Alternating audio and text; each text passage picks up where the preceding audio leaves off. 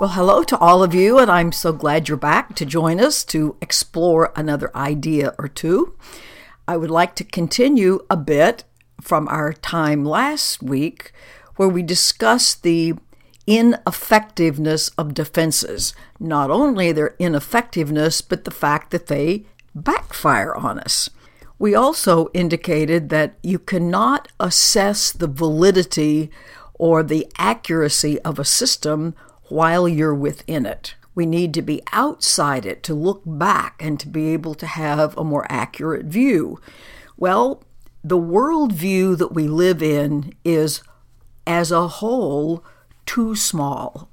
It tends to be fear driven. It tends to be about dividing everybody into the victims and villains, and unfortunately, to presume that there are, in fact, a lot of villains in the world. So we're asked to completely rethink that and to broaden our perspective. And that's the purpose, both of A Course in Miracles and of our See How Life Works series, to try to broaden that perspective, shed light on what's really going on. One of the main things that has contributed to the fact that we turn other people into adversaries or our enemies or not being like us is because we see things differently. Well, the world is not experienced in one objective way. Everyone experiences their world and their lives differently and subjectively. And the reason why that occurs is we have sensory input being processed by the brain, and the brain is a pattern seeking organ. What that means is is that we all have a great deal of conditioning and programming for our earliest days. And that's led us to believe certain things, be afraid of certain things, be certain of certain things. And when data comes in that doesn't match that, the brain tends to let it fall through the perceptual cracks. It's like there's not any container for that from my programming and from my conditioning. For instance, people could be very, very nice to you. And if you believe that people aren't nice to you and that all they are is problematic, on the occasions when they are nice to you, it will not register. You won't even see it. You won't know it's there. And so you will assert that you are right, that everybody is really out to get you.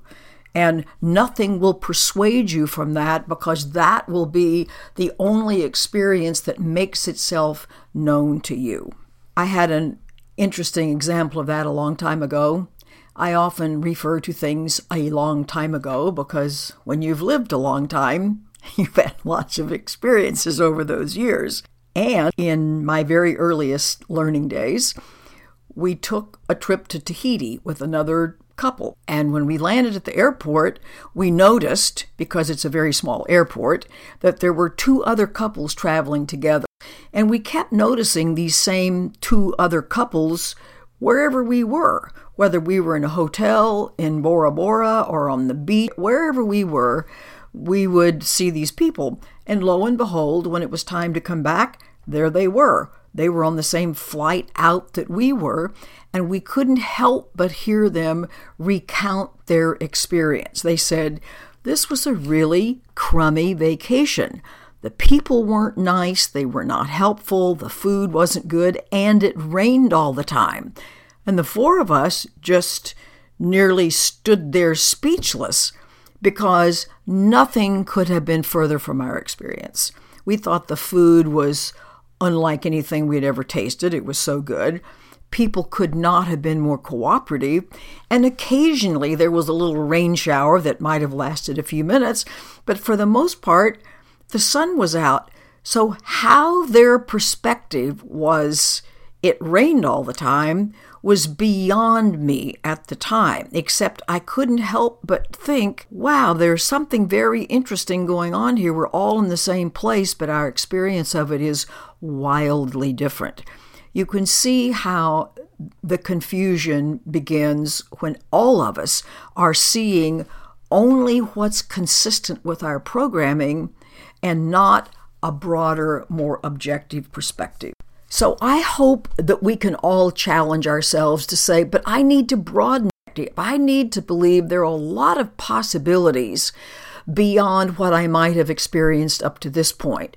I want to open my mind to the fact that it's safe for me to see things differently. It's safe for me to regard people in situations in a more loving and hopeful and open way. Openness is the key. Openness to being taught, not I already know everything. We are asked to be pioneers.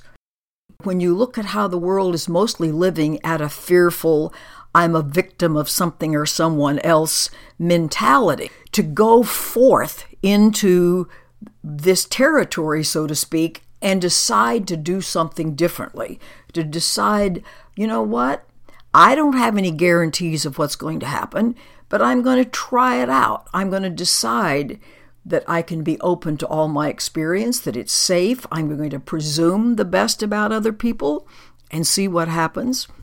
And so, to support both the fact that this is going to have a happy ending and to encourage us all, I want to tell you a little story.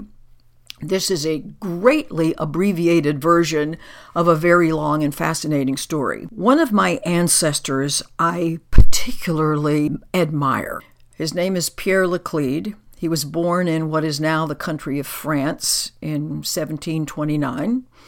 And at that time, the practice of primogeniture was still in force, which meant that the first son in every family got everything, and none of the other children got anything. In other words, that was to keep obviously land and other possessions intact instead of being divided into smaller and smaller pieces.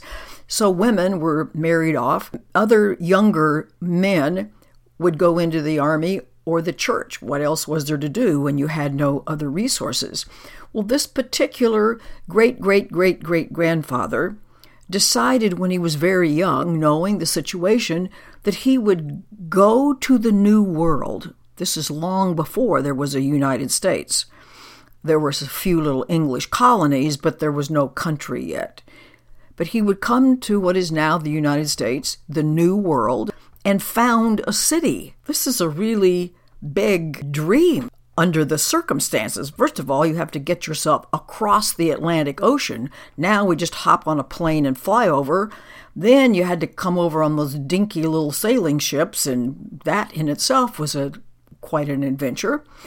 He came to New Orleans, which was the only French speaking place he could come to, met people, established his business, did well. He and his partner were then given the fur trading rights to everything west of the Mississippi River that didn't belong to Mexico, whatever that was. Nobody knew. They just knew there's a big bunch of land there, but there were no maps. So who knew? So this man would ride horseback from New Orleans up and down the banks of the Mississippi River looking for the perfect place to establish his outpost for trading with the Indians and the place that met all his criteria, what is now the city of St. Louis.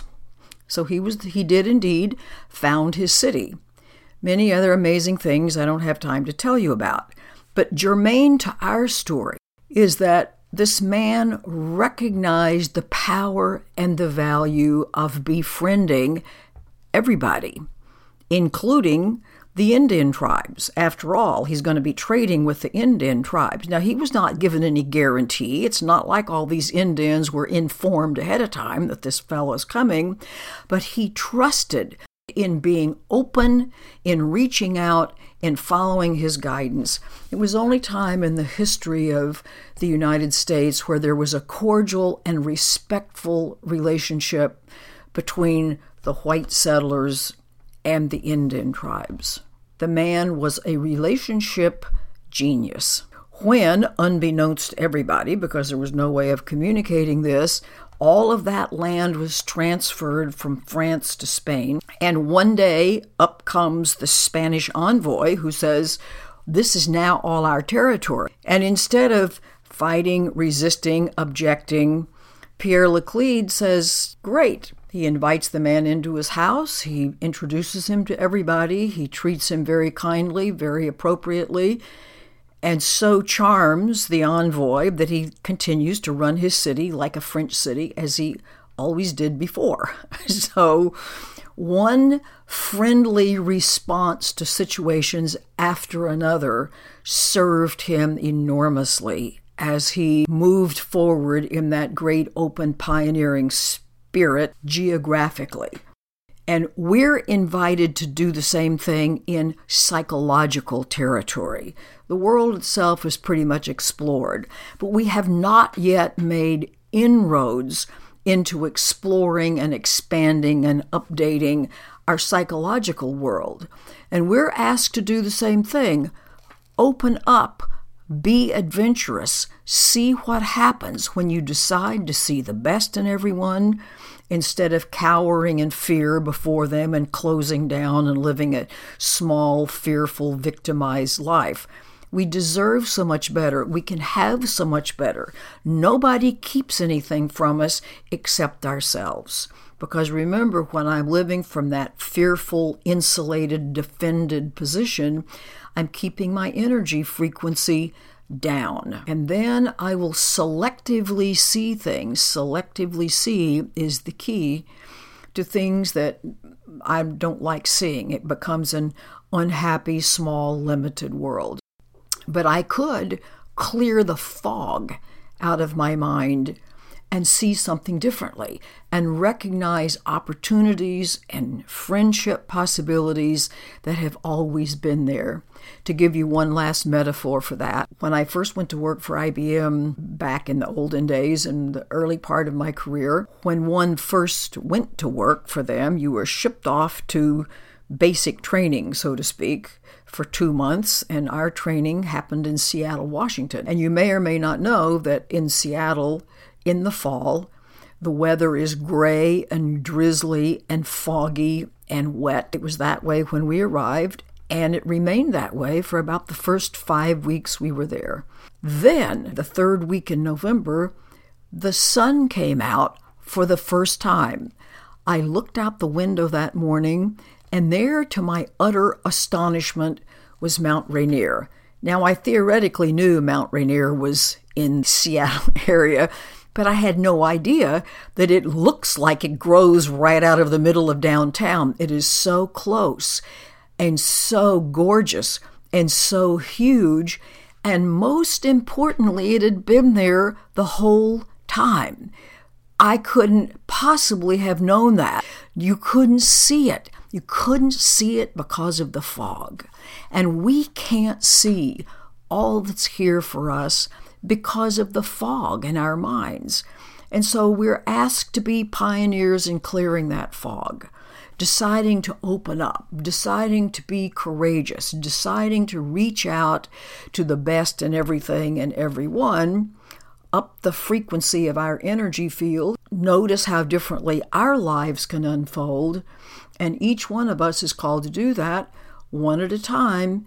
But as each of us do that, we open the way for others to follow. We, in a sense, prove that it's safe to do and much better than living a little small defended life. Thank you for listening. We'll talk about some more things next week. Bye.